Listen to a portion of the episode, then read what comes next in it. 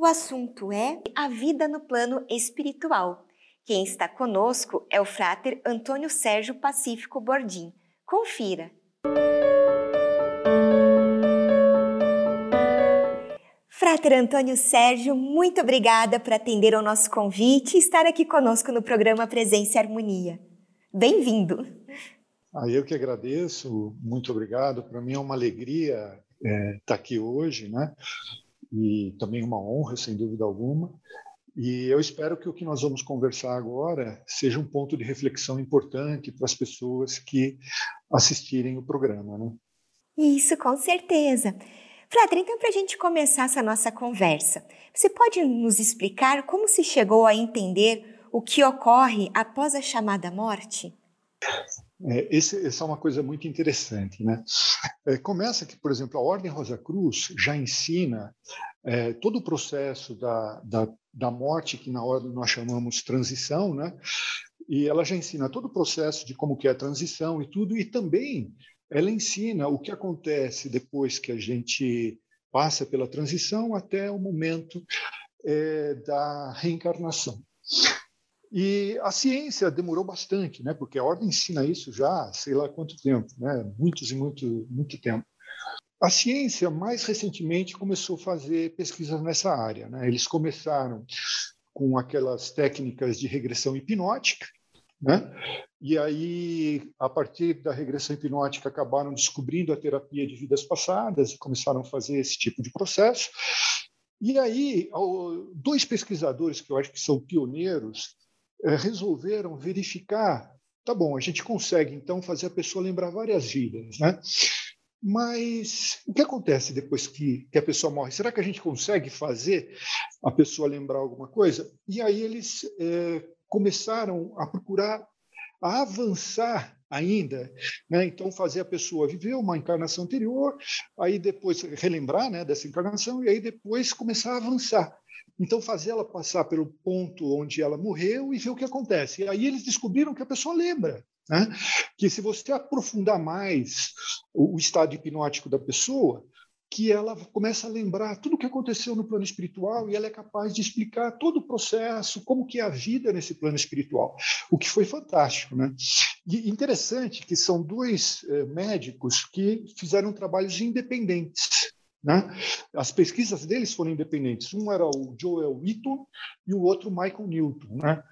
E o Joel Wheaton ele chamava, ele chama esse estado né, de é, metaconsciência. Ele fala que a, quando você faz a regressão hipnótica e lembra das vidas passadas a, através de uma conexão com o subconsciente, né, de um alter, estado alterado de consciência, e depois você vai para uma metaconsciência. E aí você consegue, inclusive, falar até com o eu superior da, da pessoa. Né? E o, o Michael Newton também, a mesma coisa, só que ele não chamou de, de metaconsciência, ele chamou é, de superconsciência. Né? Ele falou consegue entrar em contato com a superconsciência. E aí eles tiveram um número muito grande de pessoas que eles é, fizeram essas, esses estudos, né? E publicaram seus trabalhos, né? E, e, é um trabalho fantástico dos dois, né? Principalmente o, o foi o pioneiro, foi o primeiro a publicar, e depois o, o, Michael Newton começou a publicar esses trabalhos também. E o trabalho do Michael Newton é fantástico, é, é, é rico em detalhes, né? E, e, assim é uma leitura até que eu recomendo aí, se a gente for falar depois, né? Para para as pessoas eh, procurarem esse livro, porque são vários livros, na verdade, mas eh, tem dois especificamente do Michael Newton que são riquíssimos em detalhe, mostrando tudo o que acontece no plano espiritual. É muito bacana. E a parte mais legal de tudo isso foi que quando eu comecei a estudar esses trabalhos e tudo, eles são exatamente o que eu aprendi na ordem exatamente o que eu aprendi na ordem, as mesmas sequências, as mesmas coisas. É e a partir né, de tudo isso que o Frater vem estuda estudando, o que, que as pessoas lembram do processo de transição? As pessoas eh, que, ele que eles fazem as regressões, elas têm todas um tipo de uma, uma sequência, né?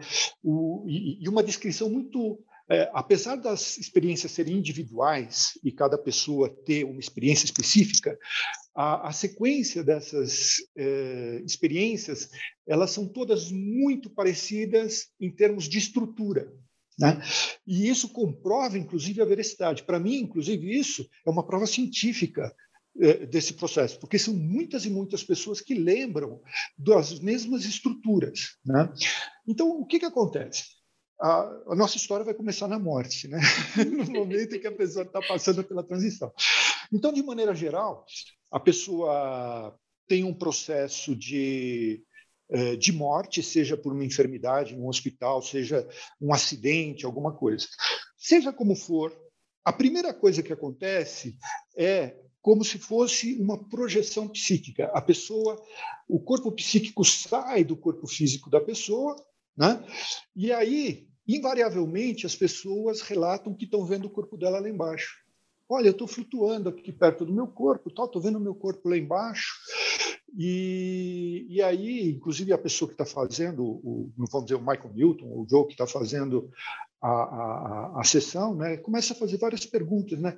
E como é que você está se sentindo? Nossa, eu estou me sentindo super bem.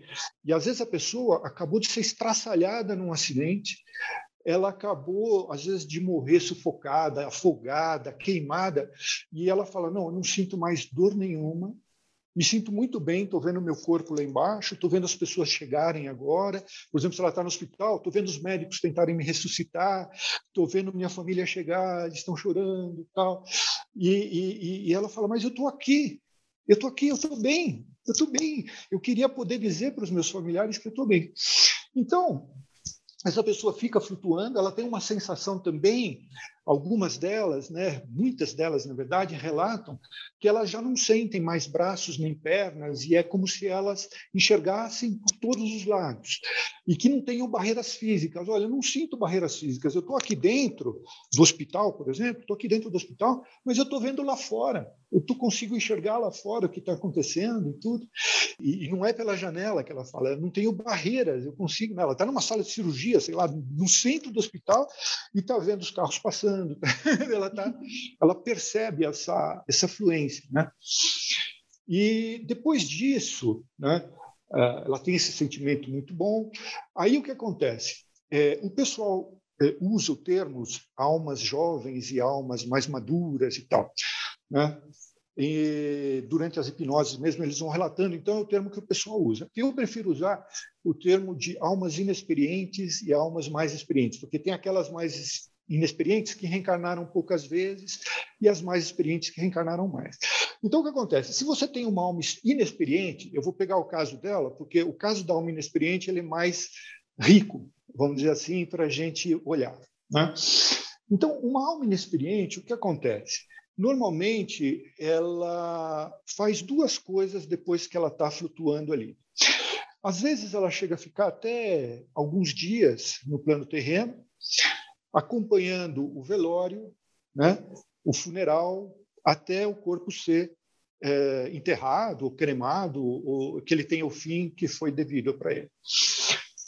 E aí ela tem uma segunda situação que é tentar consolar os familiares. Então, essa pessoa que está, é, vamos dizer assim, já desencarnada, né, porque o cordão de prata dela rompeu e tudo, então ela procura é, falar com os familiares, né? Olha, eu estou bem, eu estou aqui. E aí ela percebe que os familiares não conseguem, não conseguem entender, não conseguem perceber sequer que ela está ali ou que ela está tentando alguma coisa. Então ela tenta, né, é, passar essa mensagem. Aí ele, a, a, a, essa alma que está partindo, ela procura de alguma forma consolar. Às vezes não é possível naquele momento. Então, às vezes quando a pessoa dorme, ela aparece num sonho que ela está bem e tal, não fala, normalmente não fala, mas ela mostra que ela está bem e faz tipo uma despedida. E depois que ela faz isso, então ela sente uma força, né? É, que, que, porque ela, é, na verdade, existe o próxima etapa que é passar pelo túnel que o pessoal chama de túnel de luz, né? Então esse túnel de luz ele se abre perto da pessoa e a pessoa pode optar por entrar ao túnel de luz ou ela pode resistir e querer ficar mais tempo. Né? Então, às vezes, as pessoas resistem, né? porque elas querem é, consolar os familiares e acompanhar esse, esse velório que eu falei agora. Né? que é uma curiosidade, às vezes, que elas têm, e a questão de consolar os familiares é né? dizer: olha, eu estou bem. Né? Mas, uma vez feito isso, aí elas se deixam, vamos dizer assim, levar pelo túnel de luz. Né? Então, esse túnel de luz aparece perto dela, ele pode aparecer perto da Terra, ele pode aparecer acima da Terra, ele pode aparecer acima das casas, no meio das nuvens, em qualquer lugar. Mas, invariavelmente, ele vai aparecer próximo dessa alma que está desencarnando, né? que, que passou por esse processo já. E aí essa pessoa se sente levada. Então as memórias dessas pessoas, elas sob hipnose, elas falam: não, eu me sinto levada por um fluxo. É como se fosse você entrar numa correnteza de um rio e o rio te levar né? mas muita suavidade e uma coisa muito mais é, sutil do que a água de um rio, né? e uma sensação muito boa. Né? enfim, existem algumas variações aí, tem pessoas que começam já a ver parentes, inclusive antes de desencarnar, ou pessoas queridas, outras não, outras vão ver só mais tarde. Né?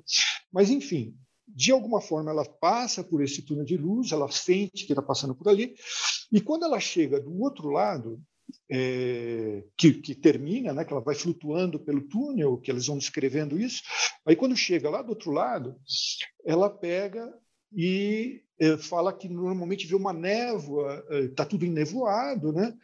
E aí ela passa por essa névoa. Quando ela passa por essa névoa, aí ela tem o primeiro contato com o plano espiritual.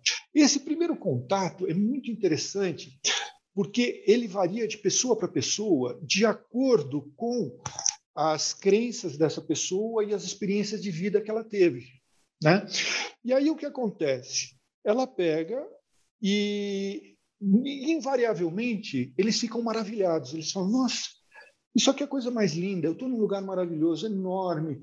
Às vezes a pessoa vê um lindo jardim, outras pessoas veem edifícios bonitos, outras pessoas veem um lugar, um mundo cheio de cristais. É uma riqueza muito grande. E é basicamente o quê? Em função dessas é, crenças que a pessoa tem, parece que de alguma forma o cósmico plasma uma imagem para ela chegar e não ser tão estranho para ela essa mudança. Né? E ela tem um tipo de uma boas-vindas, vamos dizer assim. Né? Então, ela tem as coisas mais lindas que ela concebe como ser humano ali. Né? E elas ficam maravilhadas. E aí, em seguida, elas começam a, se, a sentir a presença de algumas pessoas. Então, ela fala: Olha, eu estou sentindo aqui algumas presenças à medida que ela vai avançando, né? E aí, normalmente, é, quando a, a, a, estamos sempre falando das almas mais inexperientes, né? Uhum. Então essas almas mais inexperientes elas acabam tendo um tipo de um comitê de boas-vindas no plano espiritual. Então chegam algumas almas que já estão desencarnadas, que estão no plano espiritual, para dar as boas-vindas. Então ela fala: Nossa, olha lá, o que, que você está vendo? Oh, estou vendo meu tio Charlie, estou vendo não sei o que e tal. Está aqui, olha, o Larry. E, e, ela vai, assim, fica numa felicidade que ela está encontrando. Inclusive, o hipnoterapeuta, nesse ponto, normalmente tem que dar um tempo para ela, porque ela precisa de um tempinho para poder uh, se. para poder se cumprimentar né, essas pessoas e se comunicar. Né? É uma comunicação que eles relatam como sendo não vocal, é uma comunicação telepática, eles conseguem conversar ali. Né? Então, essa é a chegada. E, normalmente, também, às vezes, a, a pessoa vislumbra já o guia dela e outras vezes não. Né? Outras vezes o guia está ali, mas ela não, não, percebe a presença dele. Né? E o que seria então o guia? Né? O Frater pode nos explicar um pouco melhor o que seria esse guia nesse momento então da chegada? O, guia é uma coisa interessante também, né? O guia, cada pessoa tem um guia espiritual. Então, no plano espiritual, existem almas que estão já no estágio mais avançado de desenvolvimento, algumas nem reencarnam mais, outras ainda reencarnam, né? que são os chamados guias. Eles são como professores, são instrutores, que acompanham a, a, um grupo, eles têm um grupo, vamos dizer, de alunos, né? um grupo de alunos que é, eles acompanham durante muitas, muitas, muitas encarnações. Né? Então, esse guia é sempre o instrutor da, da, pessoa, cada um de nós tem esse guia. Né? Esse guia não é único nosso, mas ele é nosso, né? vamos dizer assim, ele é o nosso guia, ele é aquela pessoa que nos orienta quando nós estamos encarnados e quando nós estamos desencarnados. Né? Inclusive é interessante porque muitas pessoas falam do anjo da guarda, né? E eu sempre fui muito reticente com essa história de anjo da guarda, falar, ah, pelo amor de Deus, né? Isso aí. Mas de certa maneira, o guia que é o nosso instrutor seria essa pessoa, porque ele nos orienta. Né? Ele também poderia ser o nosso mestre interior, porque é a pessoa que manda, muitas vezes, para nós os insights né, que nós temos, as intuições, olha, não faz isso, ou faz aquilo, ou vai por esse caminho, muda seu caminho hoje. Tá? Essas intuições que a gente tem, é, muitas vezes, é, é, às vezes somos nós mesmos, é a nossa alma sussurrando para nós, e outras vezes é o nosso guia é, nos explicando as coisas. E esse guia nos acompanha em todo o nosso processo durante a vida no plano espiritual também. Ele nos orienta nos estudos que nós vamos fazer, que nós vamos falar daqui a pouquinho desses estudos e tudo. Ele nos orienta nesses estudos, ele é, é o nosso professor, uhum. vamos dizer assim. Sim. E o que acontece depois do reencontro com os nossos entes queridos? Então, aí você passa para a próxima etapa, né? Eles avançam e, e, depende muito do estado de desenvolvimento da alma. Mas como nós estamos falando agora em almas é, inexperientes, vamos dizer assim, né, que tem poucas encarnações, então a próxima etapa que é feito é ela vai para um banho de energia. Né? Então as pessoas lembram desse banho de energia, ela fala, não, eu fui para uma outra área onde formou um cone de luz em cima de mim e esse cone de luz às vezes é branco, às vezes é verde é uma área que algumas pessoas, dependendo do grau de desenvolvimento, consideram um hospital, outras pessoas simplesmente consideram uma área onde ela recebe essa energia. Ela falou: ah, é como se eu estivesse recebendo energia líquida, eu estou me me re, reenergizando completamente, porque a pessoa, quando vem do plano material, principalmente em, muitos casos, onde ela sofreu bastante, tudo, ela leva marcas é, na alma e seriam como chagas, vamos dizer assim. E essas, essas marcas, essas situações que são situações energéticas, absolutamente energéticas, acabam eh, sendo minimizadas com esse banho de energia, né?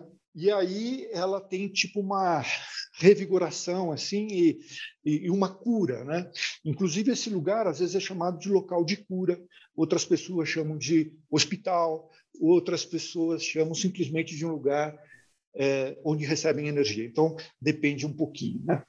Aí, depois que ela passou por isso, ela vem para uma próxima etapa, onde ela vai é, receber a primeira entrevista né, com o guia dela. Então, o professor dela, o instrutor, eles normalmente vão para um ambiente é, também que ela se sente bem. Às vezes são, são lugares que ela gosta, gostava quando ela estava na última encarnação. Então, às vezes é um jardim muito bonito, às vezes é uma igreja, às vezes é um bar, às vezes é, depende da pessoa. Né? Então, o guia ele organiza esse lugar e aí os dois sentam e começam a fazer uma revisão dos principais pontos da encarnação passada, que acabou de acabar, né, que acabou de acabar, não, mas a, a, a, encarnação que ela acabou de deixar, né, e os pontos onde ela acertou, os pontos onde ela podia ter feito melhor. Né. O guia ali, ele não está numa posição de julgar, ele não quer julgar, ele, ele não vai julgar a pessoa, porque ele também já passou por isso, ele já passou por esses processos evolutivos. Né? Então, ele está ali mais para dar apoio mesmo e para ajudar a pessoa a fazer essa primeira, essa primeira compilação da vida anterior. Aí, desse ponto, ela vai para uma área de preparação, que eu não vou muito entrar em detalhes agora, porque não, senão vai se alongar muito. E dessa área de preparação, ela vai para o plano espiritual de acordo com o nível de evolução que ela tem. Então, cada, cada alma vai para um plano diferente. Né? Inclusive, depois, depois eu falo um pouco sobre isso, mas cada alma vai para o seu plano, e quando ela chega nesse plano, né, ela é recebida por um outro grupo, que não é aquele necessariamente aquele grupo que deu as boas-vindas para ela, mas o grupo de almas que está no mesmo patamar que ela de evolução e que é o mesmo grupo que estuda junto e tal. O interessante é que o Dr. Newton, por exemplo, ele descobriu que esse grupo ele normalmente é constituído de 20 pessoas, 15, 25, né? E, e, são vários, ele chama de clusters, né? E são grupos, na é verdade. E, e, esses grupos existem em quantidades muito grandes, né? E existem é, comunidades desses grupos bastante amplas também, né? Com muitos e muitos e muitos desses grupos lá. Né? Agora, a interação dessa alma é principalmente com esse grupo pequeno, que são, eles chamam de almas companheiras, né? é, é o nome que ele dá o Michael Newton dá para essas almas. Então, são almas companheiras. Esse momento que ela encontra essas almas é um momento de uma felicidade, mas de uma felicidade indescritível. De novo, o hipnoterapeuta tem que parar todo o processo, deixar ela ficar lá uns minutinhos, porque ela, é, às vezes a pessoa se recusa a falar: não, não, para de fazer pergunta, eu quero cumprimentar não sei quem, quero falar aqui, quero não sei o quê. Então, e falar no sentido assim, todo o sentido telepático, né, dessa comunicação. E é, essas, essas almas, elas vêm encarnando há muito tempo. Então, quando ele continua perguntando, não, ele fala, olha, é, quem que você está vendo agora? Ah, estou vendo o Larry. Quem é o Larry? Ah, o Larry, eu, ele foi, eu fui casado com ele nas últimas três encarnações e no, depois numa outra anterior eu era esposa dele, na outra eu era mãe. Então ela começa a mostrar é, a pessoa, primeiro mostrar uma coisa muito interessante, que a energia da alma ela não tem sexo. Ela encarna no corpo de acordo com as necessidades de aprendizado dela. Né? E aí, isso, né? A, a, a... Então, ela começa a mostrar as relações tão grandes que ela tem com esse grupo. E se percebe que esse grupo costuma, inclusive alguns dos membros do grupo, costumam encarnar mais ou menos juntos, com diferenças de tempo. Então, esse grupo acaba sendo um grande amigo, um irmão, né? É, um marido, uma esposa, e você vai trocando de posições. Uma hora você tem o gênero feminino, outra hora você tem o gênero masculino, e assim vai. Né? E aí, esse grupo, naturalmente, o guia está lá. Né? Aí, para resumir um pouco, eles vão começar a estudar. Né? Eles estudam juntos. Normalmente, as almas mais inexperientes, elas têm lugares com edifícios. E, então, por exemplo, tem um caso aqui que, que eu lembro bem aqui de uma de uma alma que o lugar de estudo deles era um templo grego. Ela falou, aqui é um templo grego, tal, porque eu tive uma encarnação na Grécia, então eu gosto muito. E eu sempre volto para esse mesmo templo. Toda vez que eu volto para o plano espiritual, ele está aqui. E ela já estava encarnando há alguns milhares de anos. Né? E aí e era ainda uma alma inexperiente. tá certo?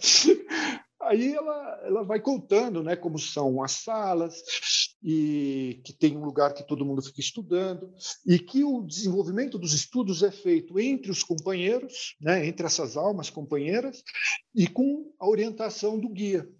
Né, que o guia vem de um plano mais elevado e ele orienta nos estudos. E aí são feitas revisões das encarnações passadas, eles entram num tipo de uma biblioteca, essa biblioteca ela fala que tem uns livros grandes que você abre e quando você abre o livro, na verdade, você vê como se estivesse olhando por uma janela, que nem se você olhar pela janela, com as pessoas se movimentando, tudo, tal, para cá, para lá, e você pode entrar também na cena, né? E ficar dentro do, do livro, assistindo aquela cena de você mesmo. Então, você vendo as coisas que você fez em várias encarnações.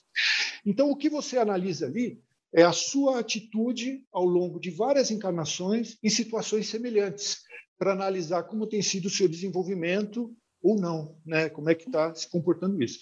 Aí você passa bastante tempo fazendo isso, né? Você tem momentos também de lazer, onde eles é, eles têm muito mais coisa para fazer lá em cima do que nós aqui embaixo. É, é, que não dá tempo de falar sobre isso, mas eles têm muito mais coisa lá em cima para fazer do que nós aqui embaixo. Mas olha, muito mais. E, estudar é uma delas. Né? E aí vai, esses estudos vão prosseguindo, né? E depois chega um momento onde começa a preparação da próxima encarnação. Né? Então, é, eles têm um conselho que eles chamam de conselho de anciãos, né? E o conselho de anciãos, eles fazem uma entrevista com ele, inclusive logo que chega, faz uma entrevista e depois faz outra entrevista, onde esses anciões, anciãos são almas muito antigas, né, com um nível de desenvolvimento muito grande, e que acabam é, dando orientação sobre quais as necessidades que ele vai ter para as próximas encarnações, o que, que ele tem que trabalhar, o que, que ele tem que melhorar. Enfim, depois vai para uma próxima etapa, onde começa a escolha do local mais adequado para essas experiências. Então, existem, eles, eles, explicam sempre nas memórias deles, eles falam de que tem alguns instrutores, vamos dizer assim, que pegam e dão algumas sugestões, normalmente duas, no máximo três sugestões de local e família para eles reencarnarem e o tipo de corpo e gênero, né? Então o gênero e o tipo de corpo, né? Então aí é, e a pessoa é a alma que decide né, que tipo de corpo ela quer, se ela quer o corpo feminino, se ela quer o corpo masculino, a família, e, e também se ela vai pegar um corpo com atributos mais de inteligência, de menos inteligência, se ela quer um defeito físico, às vezes, para provar alguma coisa específica. Então, ela escolhe isso e aí depois ela vai para o processo de retorno. A gente pode, desculpa, Pratri, mas a gente pode dizer que esse é o preparo para a próxima encarnação? Isso, esse é o preparo para a próxima encarnação, né? Que a pessoa uhum. pega e está lá fazendo toda essa preparação, né? Começa com os anciãos explicando as necessidades, o próprio guia também, e depois eles escolhem né, essa situação para ela. E aí ela começa a se aproximar dos pais. Né? Às vezes ela aparece já em sonhos para os pais e é, às vezes os pais não lembram disso, mas eles tiveram um sonho lá que eles tiveram um contato com, com essa alma que está vindo, né? A se aproximar cada vez mais também da mãe, né? Tem um processo que, primeiro, né? A primeira coisa é assim, pelas memórias que eles conseguiram é, recuperar, as pessoas dizem que nos primeiros três ou quatro meses elas não têm contato com o bebê, tá certo? Com o novo corpo que elas vão habitar. Mas depois do terceiro ou do quarto mês, elas começam a fazer incursões nesse corpo, né? Para entender como o corpo funciona. Aí eles falaram que cada corpo funciona de uma forma diferente. Eles falam isso. Então a gente precisa entrar no corpo para entender como, como os movimentos funcionam, o que que aciona o que, né? Porque a criança, quando nasce, ela precisa saber mamar, ela precisa saber algumas coisas básicas, né? Então, a alma precisa entender um pouco o básico disso. Eles têm períodos muito curtos que eles ficam no corpo, porque eles falam não tem nada para fazer lá, então eles só fazem isso e, e, vão acompanhando a evolução do corpo. No começo, nem tem contato algum, porque o corpo é tão primitivo ainda, que são células só, então não tem nem o que fazer lá. Quando chega lá no terceiro, quarto mês, eles começam a fazer esses testes, esses testes acabam tendo uma frequência um pouco maior, então ele acaba vindo, ele fica perto da mãe, dá algumas intuições para a mãe também de necessidades específicas. Você pode ver que toda mãe fala, ah, estou com vontade de comer pipoca. Não, por quê? Ah, não, então, às vezes eles percebem nutrientes que estão faltando, alguma coisa, e, e, e dão algum tipo de, de orientação para a mãe. E olha, isso quem está fazendo é o bebê que vai nascer. tá certo? E aí ele finalmente, né, quando o corpo está pronto, a, a mãe dá luz, a criança nasce, e quando ela dá a primeira inspiração dela, tem o acoplamento final do corpo com a alma, né? E também o corpo psíquico, também nesse momento, são os três corpos que são acoplados, né? O corpo psíquico próprio, porque até então ela usava o corpo psíquico da mãe, e a alma e o corpo. E se juntam e começa tudo outra vez. Sim. E, Frater, entre todo esse aprendizado, como que ocorre essa passagem de tempo no plano espiritual? Então, essa passagem de tempo, pelo que eles descrevem, é bem confusa para nós que estamos encarnados. Eles tentam explicar que não existe nem tempo nem espaço, né? Que não existe. Lá não tem tempo, as coisas acontecem às vezes com simultaneidade e tal, mas a gente não consegue entender. Na verdade, é, é, é uma situação muito interessante de uma outra linha de tempo, que, que o tempo deles é completamente diferente do nosso. Às vezes podem passar anos e anos na Terra enquanto no plano espiritual passaram alguns momentos. Né? Então, é, é, é são linhas de tempo completamente diferentes, mas muito difícil para quem está encarnado entender né? Eles procuram organizar as coisas para a gente, mas é difícil de entender. Com certeza. E a gente pode falar que há lembranças desse retorno, então, ao plano terreno, como o Frater estava descrevendo, dessa questão da proximidade da alma junto à mãe. É nesse sentido que nós podemos né, pensar nessas lembranças? Ou há alguma questão a mais? O, durante a hipnose, né, é, são poucos indivíduos que conseguem chegar no nível de profundidade suficiente para lembrar então, é um, estatisticamente, é um número bem menor de pessoas. Um grande número de pessoas lembra de toda a vida no plano espiritual, mas quando fala do regresso para o plano terreno, são poucas pessoas. Mas elas têm, sim, as lembranças né, de é, essas poucas pessoas que, que conseguem chegar nesse nível de, de, de profundidade, vamos dizer assim, da hipnose, né? Elas conseguem lembrar realmente desses contatos com a mãe, de, de, ela vai se acostumando né, com a mãe, vai se acostumando com o corpo, ela, é, é, ela passa boa parte do período no início da, da gestação é, no que nós poderíamos chamar de projeção psíquica. Né? A partir do momento que a criança tem um timo, tem o cordão de prata que liga a, a alma no, no, no, timo da criança, né? Na, no centro tímico, né? não no timo glândula, uhum. mas no uhum. centro tímico, e ela fica num processo como se fosse viagem astral. Né? Na verdade, viagem astral é, é, é uma palavra que se usa. Seria uma projeção psíquica. Né? E aí ela tem contato, sim, com a mãe, com o pai também, né? com a mãe, com o pai. Por isso é muito importante, durante a gravidez, tanto a mãe quanto o pai externarem amor por essa criança, fazer carinho. Carinho na barriga é muito bom. Uhum. Né? É uma coisa assim, uma forma de você externar isso para mostrar que ela está sendo bem-vinda. Né? Nossa, Frater, perfeito. O senhor falou dessas leituras. Gostaria de sugeri-las, então, para quem está nos assistindo? Existem alguns livros é, do Dr. Michael Newton. Eu, vou recomendar mais do Michael Newton, porque do Wheaton é quase impossível de encontrar, porque são livros que foram publicados na década de 80. Né? Então, é quase impossível achar.